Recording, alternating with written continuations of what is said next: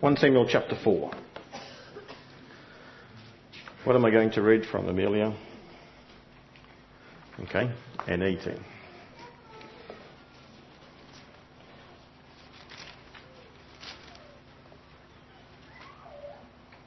Verse 1. Samuel revealed the word of the Lord to all of Israel. Then the Israelites went out to fight the Philistines. There's a sentence missing. It's not in the Hebrew text, but it is in the Greek text. In the old, you know, 200 years before Jesus came, the Hebrew scholars got together and they have another sentence in there, which basically says, uh, in those days the Philistines assembled for war against Israel. Then the Israelites went out to fight the Philistines. They encamped at Ebenezer. There's that dreadful word, Ebenezer. Do you know that hymn? Here I raise my Ebenezer. I don't know what the hymn is, but that's in, it's a line in the hymn. And everybody goes, What's an Ebenezer? Well, there it is there. It's one of those things. They camped at Ebenezer. It means a stone of help. And the Philistines camped at a place called Aphek. The Philistines arranged their forces to fight Israel. They lined up against one another. And as the battle clashed together and spread out, Israel was defeated by the Philistines, who killed about 4,000 men in the battle line that day. That's a significant loss, isn't it? We have two soldiers killed in Afghanistan, and we hear about it and are devastated by it. 4,000 men in a day. When the army came back to the camp, the elders of Israel said, Why did the Lord let us be defeated today by the Philistines? Let's take with us the Ark of the Covenant of the Lord from Shiloh. When it is with us, it will save us from the hand of our enemies. So the army sent to Shiloh, and they took from there the Ark of the Covenant of the Lord of Hosts, who sits between the cherubim.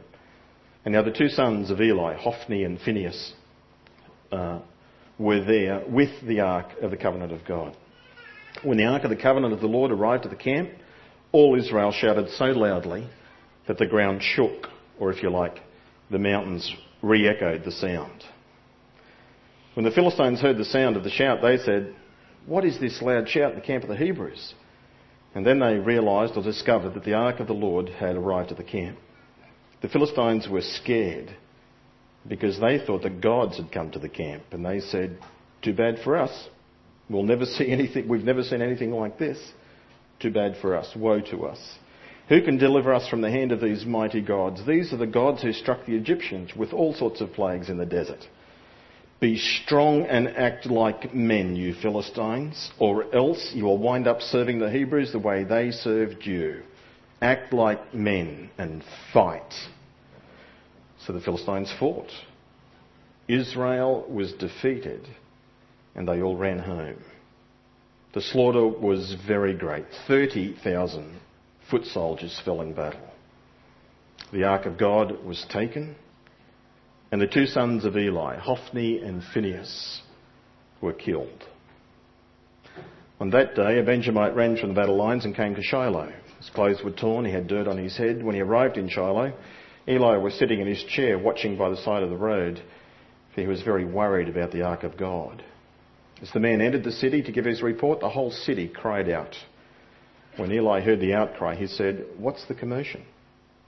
The men quickly came and told Eli. Now, Eli was 98 years old, and his eyes looked straight ahead.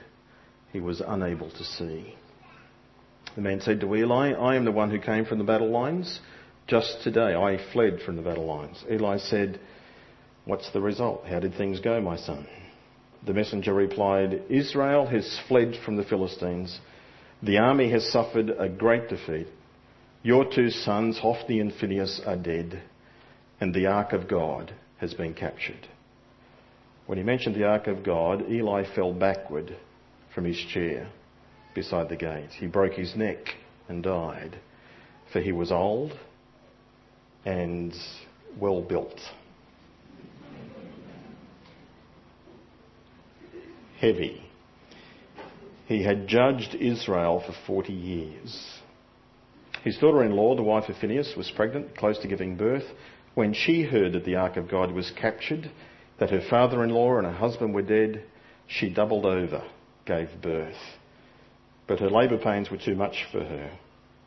She was dying. The woman who were with her said, Don't be afraid, you've given birth to a son. But she did not reply or pay any attention. She named the boy Ichabod, saying, The glory has departed from Israel, referring to the capture of the ark and the death of her father in law and her husband. She said, The glory has departed from Israel because the ark of God has been captured, it's been taken into exile. There are two other announcements I need to give, and I apologise for not doing so before. I don't think we have announced in this congregation yet for John and Jeanette Mason, our grandparents, again. Selfishness, really, on their behalf. But Richard and Tanya had twins. We all know that, don't we? But I apologise to them, an opportunity for them to brag and boast about two lovely little boys, Oscar and Thomas. They were born three weeks ago, something like that. Um, a couple of Sundays ago, anyway. Um, yep. Oscar was about 50 centimetres and Thomas was a bit longer, I think, wasn't he? 51, 52. And I forget their weights. They're not my grandchildren, I don't need to know. Um, but also Martin and Leanne Scarce, do you know them? Martin and Leanne come to our service. They often come 8.30 service. Are they here this morning? I've left my phone at home, so I've left all the details. So Warren and Margie, if you can help me, and you can't, um, they've had a, a, little granddaughter, something Leanne. Oh, I can't remember the details. A little girl, and Leanne, obviously named after. This is their eldest son, Josh, his little girl. So we rejoice with them in the birth of a beautiful little girl. Not as beautiful as Violet, but beautiful nonetheless. So congratulations to grandparents. And my apologies particularly to the Masons for forgetting to announce that a couple of weeks ago. God answers prayer and receives praise. 1 Samuel chapter 1 and 2. God judges sin. 1 Samuel 2, 3, and today, 4. God is the one who is directing history towards one ultimate purpose of establishing his kingdom with his king reigning on the throne. In this chapter, we have the Philistine raiders and the lost ark. Oh, come on, that took me a long time. I thought that was clever when I read it. Chapter 3 ends, just to note, not a main point, but Warren Wiersbe points out. Um, chapter 3 ends with the word of God being restored to Israel. Samuel is now a prophet, and 321 is the Lord is now appearing to him again at Shiloh, and God is speaking through Samuel. Chapter 4, verse 1, Samuel revealed the word of the Lord to all of Israel, and then Warren Wiersbe says, as soon as God reveals to us his word, then the enemy will gather against us to attack us. It's a good observation, isn't it? When God speaks, you can expect opposition. That's not quite the application, but it's nonetheless an interesting insight. No sooner does God begin to reveal His word to His people, then the enemy shows up. We can expect the same thing in our life. It's interesting, over the next three chapters that have been so filled with Samuel being prepared for his role, chapters 4, 5, and 6, Samuel disappears. He's not mentioned. Because the focus is now not on Samuel, but it's on the Philistines and particularly on the ark. It's almost like the author of Samuel has taken another story from another source and he's cut and pasted it because it fits the story that he wants us to hear. And Samuel will not reappear until chapter 7, where by this stage he is now an older man. Years will have passed. So we need to pay attention. It's one story, 4, 5 and 6. We'll do 4 today and and 5 and 6 next Sunday morning. I think Josh Tan is doing 5 and 6 next Sunday morning. And I don't know if Josh is here this morning, but I'm going to pinch some of his thunder. The Philistines are mentioned throughout the Bible, even back in the days of Abraham, and 150 times in the books of 1 and 2 Samuel. They were a seagoing people who came from Crete and from the Aegean, from halfway across the Mediterranean, and they had moved. A very sophisticated, very uh, gifted, technologically advanced, militarily advanced group of people who sought to invade Egypt, got defeated, ended up on the, the coast of um, where Israel had their land, and they established their own presence. And it was their intent to try and expand their land. And so there were always continual skirmishes between the Philistines and Israel. They were the rod of God to bring discipline against his people whenever they were disobedient to him. God would use the Philistines like a barometer of what's the pulse of the people of God. Are they walking in obedience to him? Israel would reign over them. They're mentioned in the days of the judge Shamgar. He killed 600 Philistines. Samson dealt with the Philistines. Saul will in the chapters of 1 Samuel. And David, of course, will fight the Philistines. And the most famous Philistine of all, his name is Goliath, a Philistine. Israel's in the promised land. They're in the place where God designed for them, wanted them to be, but they are not walking in obedience. They are not faithful. It's been a cycle, a pattern through the book of Judges. We pick up the pattern that uh, whenever they walked with God, things would go well. There would be peace. But whenever they sinned and departed from God, God would send an invading army to discipline. That's what's happening here. These Philistines are the rod of God to get Israel's attention, to bring them back on course to Him. But of course, Israel misunderstands that. They read it completely the other way. Aphek, where this is going to take place, is sort of like up the north. I haven't got a map, but if you think of a picture of uh, the, uh, the Holy Land, then you have Jerusalem, and 20 miles north of Jerusalem is Shiloh, and then go towards the coast. It's about 20 miles from Shiloh to Ebenezer, Aphek. They're pretty close together, a couple of miles apart. This is taking place over on the coast, north of the land of Philistines. And then this is an incursion where they're trying to advance. And so Israel, Israel assembles their troops, lines up against them, and there is a battle, like you see on the movies. These two armies lined up. And one day someone says charge, and these two leaders, these two nations, charge at each other, and there is this clash. And when the dust finally settles, and Israel retreats to their camp, and the Philistines retreat to their camp, it's interesting, the Philistines don't chase them. They obviously suffered some losses as well. And Israel, when they get back to their tents, and the elders gather together, and the numbers are counted, and there are 4,000 people dead. And the elders in this war council ask exactly the right question. This is the question the people of God should always ask. When disaster comes, when things don't work out right, the question is in verse um, 4, isn't it? Can't see it for looking. Why has God done this? Why did God do this? Why has God allowed this? Why is the door closed? Why are my plans interrupted? What does God want of me? That's always the right question when tragedy asks, What's God doing? Because God had struck Israel. It was the Lord's doing. Leviticus 26, verse 14 to 17 says, God speaking to his people, if you will not obey me, then you will be struck down by your enemies. He already told them ahead of time. This is what would happen. Deuteronomy 28, verse 25. The Lord will cause you to be defeated before your enemy. Right question. God, why did you do this? Joshua chapter 7. Joshua, incredibly victorious with the ark of God going around Jericho 13 times, once a day for six days and seven times on the seventh day, 13 times in all. The walls collapse, they go in, and there's a massive slaughter, and Israel gets off without a scratch, it would seem. Incredible victory. Very next one, small city, Ai, where they get defeated. And they are shocked because somebody in the camp, Achan, had done what he hadn't, wasn't supposed to do. He had committed a sin, offended God, and his whole family were in on it. And God was not pleased, and the nation was defeated. Joshua's response is the right response. On his knees, before God, fasting, calling the leaders with him. Let's seek God's face. Lord, why? You promised that we would be vic- Why the defeat? What are you trying to say to us? And God tells them.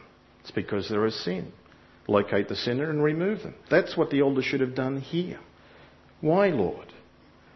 There was no searching of heart, there's no confession of sin, there's no seeking God's face, there's no going to Samuel, through whom the word of the Lord was now coming. He's not consulted. They make their own decision. They rely on their own ideas and their own plans. I remember a Bible story where Moses used and Joshua used the ark and they took that into battle and they won. Let's do that. Let's copy them.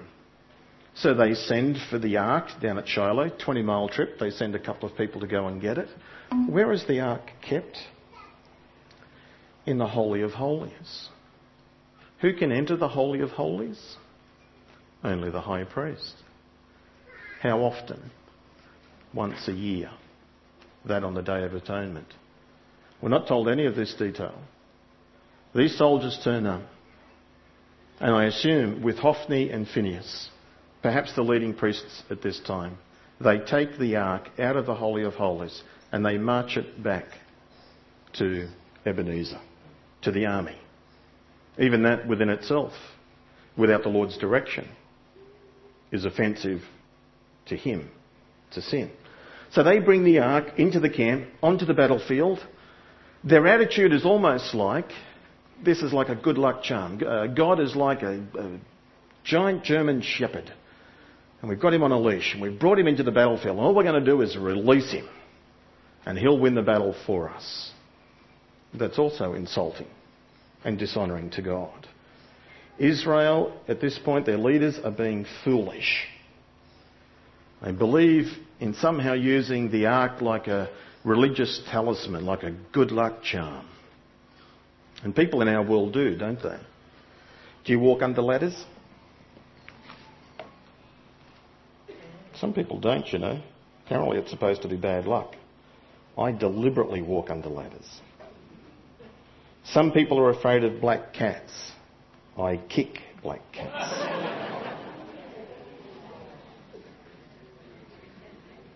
I am speaking metaphorically. I have. No, I can't say that. Broken mirrors, seven years bad luck. Number 13, bad luck, particularly if it's on a. See, you know. Sports people have their own good luck things, their own particular routines they go through. Students have lucky pens. People have lucky numbers they use in their lotto. When you do your lotto numbers, do you use the same numbers? we shouldn't back lotto, should we? No, you shouldn't. And if you do and if you win, just tithe it and everything will be okay. Don't do it. Um, had a wedding yesterday, James and Simone. What's the bride supposed to wear? Something old? Something borrowed? Something. How do you know that? Something what? Used? Oh, new. Something used. Where'd that come from? I would dare say that there's some old tradition or custom, some old wives' tale that if she doesn't, then it won't be a good marriage. There are also religious charms, aren't there? Crosses and prayers and particular medallions you can put in your car and things like that. Well, for the Israelites, it was the ark. They were using the ark like a good luck charm. I've told you this story before. When I went to high school, year seven, New South Wales, first year was year seven, the Gideons came. Praise the Lord for the Gideons. And I was given a little red New Testament. I didn't have a Bible. This is the first Bible I ever had in my life. And so I took it home. I received it gratefully and I took it home and I thought, this will bring me, this will bring me luck. So I held it with reverence. I read it every night. Matthew chapter 1. This is part of my own spiritual journey. This is first year of high school. So I'm about what, 12, 13, something like that. And I'm reading Matthew chapter 1 and praying the only prayer that I know, which is the Lord's Prayer. So I'd read Matthew chapter 1, which for those, it's the genealogy of Jesus. This is the gospel of, you know, Jesus, son of Abraham, son of David. Abraham gave birth to Isaac. Isaac gave birth to Jacob. Jacob gave birth to this. I read that every night for three weeks. The reason I read it every night because I'd come to it the next night and I would go, what did I read the night before? I don't remember. So I'd read it again. And then I would pray the Lord's Prayer. And then on every Friday we had a science test. I can remember this as clear as anything. And I would take the Gideon New Testament with me. I would put it in my school bag, and we would go, and on every Friday we had this science exam, double period. And just before the exam, I don't know if the exam was second period, anyway, there was an opportunity I had to get out of the classroom. And I would go to my bag, I would touch my New Testament, hold it, put it back, go back and do the exam, and would score 96%. Three weeks in a row. Don't tell me religious charms don't work. Next week, the third week, the fourth week, when I went to grab the New Testament, someone was beside me and they saw me reaching for the New Testament. You don't still have that, do you? No, I don't. I didn't do as well that day. Ever since then, all through theological college, I would touch that little red New Testament. Not true either. Religious charms. I wonder if you have some religious superstitions. Well, like I said, for the Israelites it was the ark. And they would bring the ark, which was a God appointed, God directed piece of furniture, if you like, for the temple. It was highly symbolic, it was highly significant. It was the place where God promised to meet with Moses and with his people. It was covered by the top of it, which was called the mercy seat. It's the place of forgiveness. Uh, the ark was a symbol of the presence of God, the invisible, living God. That he was the, it's a throne, so he is the ruling one. It's a place of communion, so he is the speaking one. It's the place of forgiveness, the mercy seat. He is the forgiving one. The living God is ruling, speaking, and a forgiving God. That's what it represented. And the ark, God's direction, led the people of Israel through the wilderness and also against their enemies on a couple of occasions crossing the Red Sea, Jericho, as I indicated. And in fact, in Numbers chapter 10, there is a statement that Moses gives. When they lift up the ark and carry it out in the special instructions, they would say these words Arise, O Lord, and let your enemies be scattered. I wonder if that was in the mind of the elders of Israel on this occasion. Arise, O Lord, let your enemies be scattered. Their thinking, though, was incorrect. They were using God to achieve their purposes. They were not listening to God so that they might achieve His purposes. So when the ark arrives, Israel in verse 5 is very enthusiastic. God is good for their morale. The ark might be with them, but God is against them. Before I go on, are there any possibility, maybe we don't call it you know, good luck charms because we don't believe in luck. We believe in a sovereign God. But I wonder if there's any thinking that permeates us in terms of our habits or our practices where we are not too far from that. Where we think that if we do this, God will be obligated to do that. If we read our Bible every day, God will bless me that I'm doing these religious experiences, practices, habits, in order for me to get God to do something for me. What's behind the 24 hour prayer vigil motivating our hearts? Is it because we want to seek God and listen to Him? Or is it erroneously driven by, well, if we pray, God will do this? Talking about motivation. We need to watch our own hearts. There's a beautiful old chorus that we sing on Revelation 4:11, "Thou art worthy." Well, this attitude and the attitude of the Israelites here is, "Thou art useful." I can use you to achieve my goals, my purposes. God, in fact, is uncontrollable. You cannot manipulate him. But he is very gracious and he is very kind.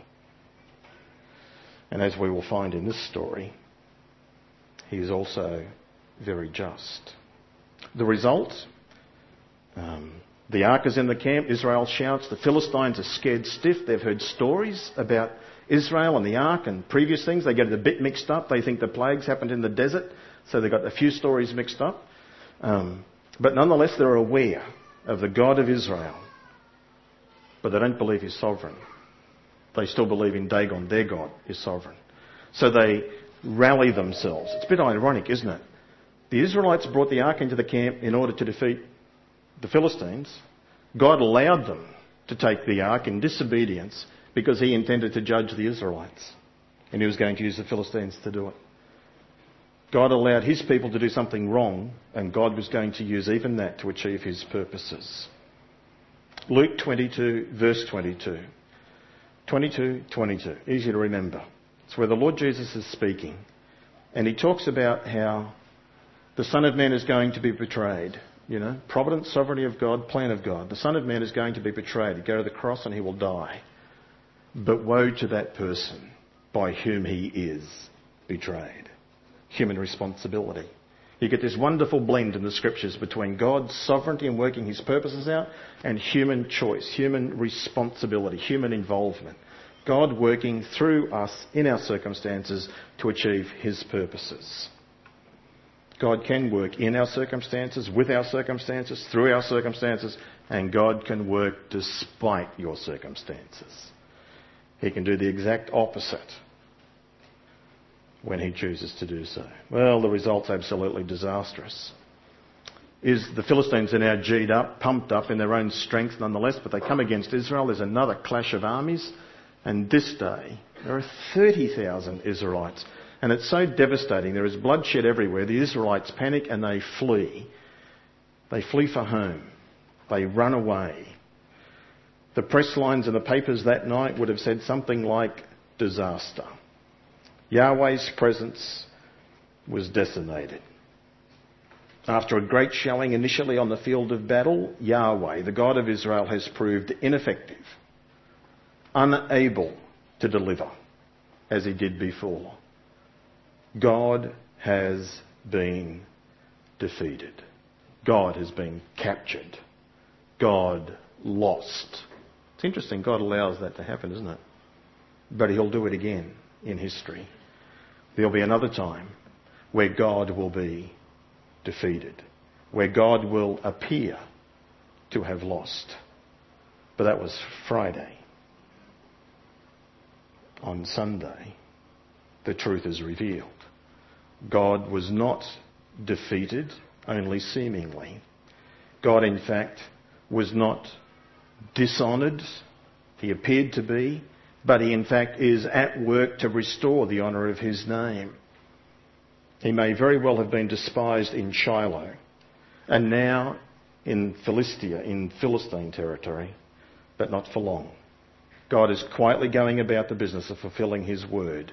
Don't miss that in this story. God is in the process of working in the world and through circumstances achieving his purposes. In the midst of Israel suffering great losses, 34,000 people dead, of the corrupt priests being removed, Hophni and Phinehas, amidst the great tragedy of the ark being captured and being a blot on his own reputation. Yet God is continuing to go about the task of doing what he said he would do. He is fulfilling his word. He is carrying out his judgment. And I think in the judgment against the Philistines, he is also witnessing to them. He is letting them know that he is God and that they should bow before him. Israel is decimated. The Philistines are jubilant. They take the ark. They return to their territory. A man from Benjamin runs to Shiloh, runs to the capital city where Eli is spreading the news. There is Eli, 98, overweight, blind. The Bible says that his eyes are fixed. They no longer move, staring straight ahead.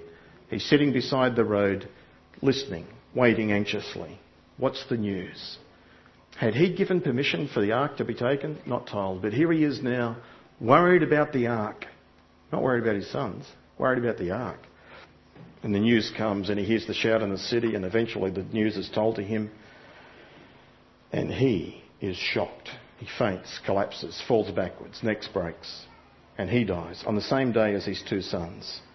And then in a tent somewhere else, in a house somewhere else in the city, his daughter-in-law will also go into early labour, and she too will die, and issue the word Ichabod. No glory. It's gone. God is gone Israel is forsaken. God is handed over to the nations for judgment. God is judging himself. It's pointing forward to the cross. God will do it exactly again. Forsaken, handed over, judged. It looks like God is losing, but he isn't. He's simply at work. You need to go into the next chapter because that's where it gets really exciting, and I'm just going to pinch a little bit of Josh's thunder. So far, we've said this that God is uncontrollable. He is the sovereign God. He's not a religious charm that you can use for your own purposes. Uh, that while God is uncontrollable, He does allow Himself to be captured, defeated, dishonoured. Romans 2:24 in fact says that God's name is blasphemed among the nations because of you. Paul's referring to the Jewish people, the Jewish nation, but it could equally apply to us. God's name is blasphemed amongst the nations, amongst unbelievers, because of us, because of our inconsistencies. God is uncontrollable. God can be captured. God was captured. But God always wins in the end. He is uncontrollable, indefeatable.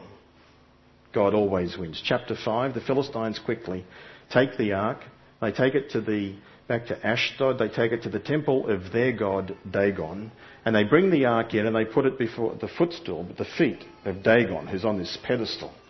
Because the Lord, Yahweh, the God of Israel, now is in subservience to this mighty God. He has been conquered. He's been defeated. He must bow before Dagon. Philistines are in for a shock. They go off, they have their party, they're celebrating. They wake up the next morning when they come in. Dagon's off his pedestal and he's on his face before the ark. He's worshipping the true and living God, represented by the ark. That's no good. The Philistines didn't think so. They picked their God up, just like Psalm 115 says. They put him back on his pedestal. See, false gods need help. And they leave again. And once again, the Philistines are in for an incredible shock. When they come the next morning, Dagon is not only off his pedestal, he's not only prostrate before the ark, his hands have been cut off and he's been decapitated, and his head is in the threshold of the temple. He has been utterly defeated. That's what they did to the enemies in the old days when they fully conquered them, decapitated them and removed their left and right hands. Dagon is not the superior God, Yahweh is. That's the point. God always wins.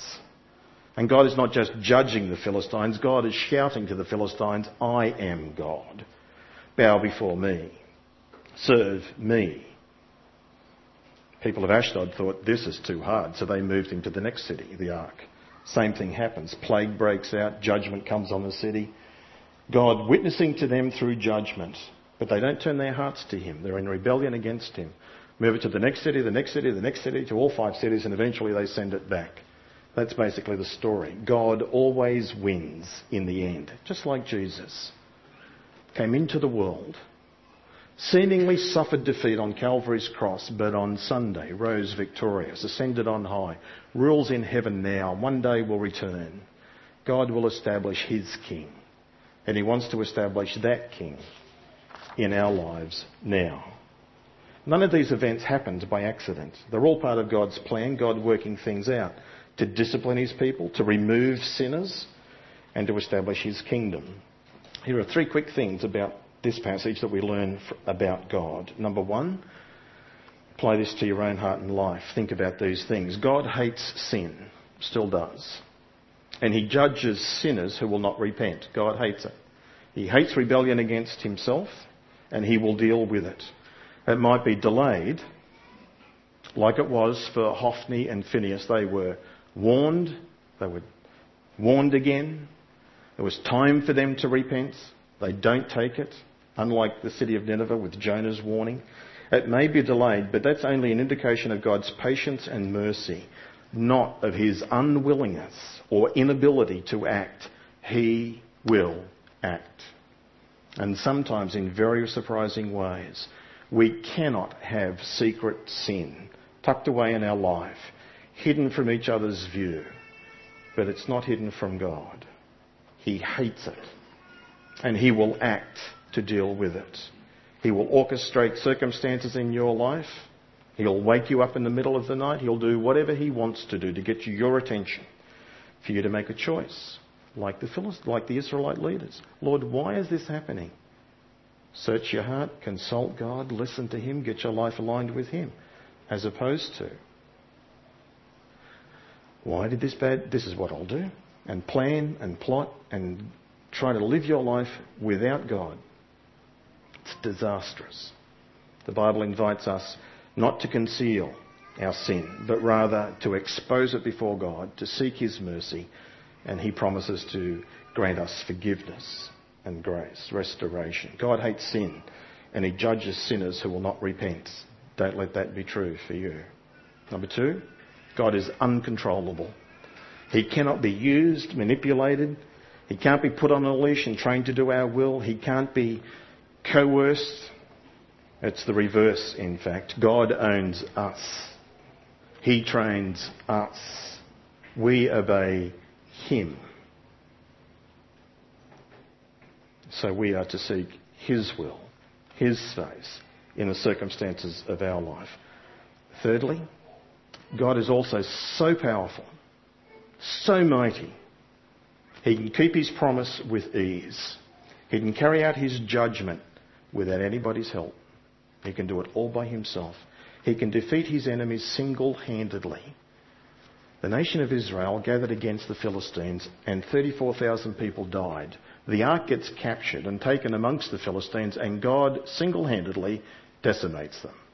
City by city. He is a sovereign, powerful God, can do the impossible. Is your marriage in trouble? Pray to Him and ask Him to intervene. Is business in trouble? Are the kids going off the rail? Relationships in the wider family?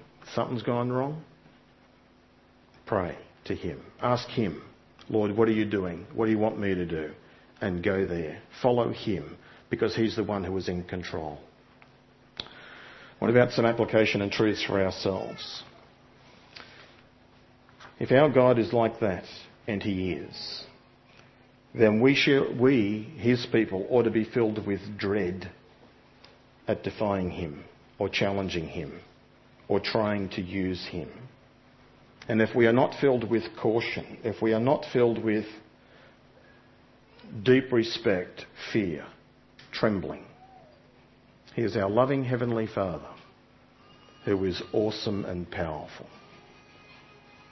If we are not respectful, if we are not careful, then we have no idea who we are dealing with. The Lord Jesus appeared to his favourite disciple, John, on the island of Patmos. And when John turned to see his beloved Lord Jesus, in all of his glory, he collapsed in his presence. That's our Lord.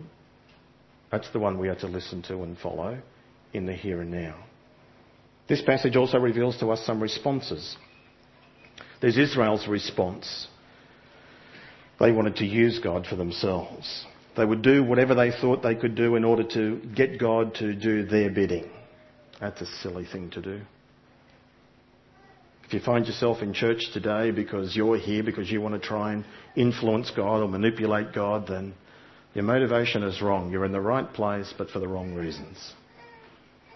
And you may very well find yourself in a place like this because God has something He wants to say to you. Perhaps this message. You can't use Him, you can't manipulate Him. He is sovereign Lord, and you are to be humbled before Him, listening for what He wants. That's the response of uh, Israel. They thought they could use God. Or there is the response of Eli. I don't think there are many amongst us who would be like this, but there might be some. People who are resigned to like fatalism. God is sovereign, and I can't do anything. That just makes me lazy. Que sera. What will be, will be.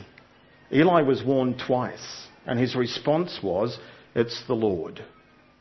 I can't do anything about it. It's the wrong response. God warned him because God was trying to motivate him to repent. That's the story of David when he did those awful things, committed adultery with Bathsheba and murdered her husband and she gets pregnant.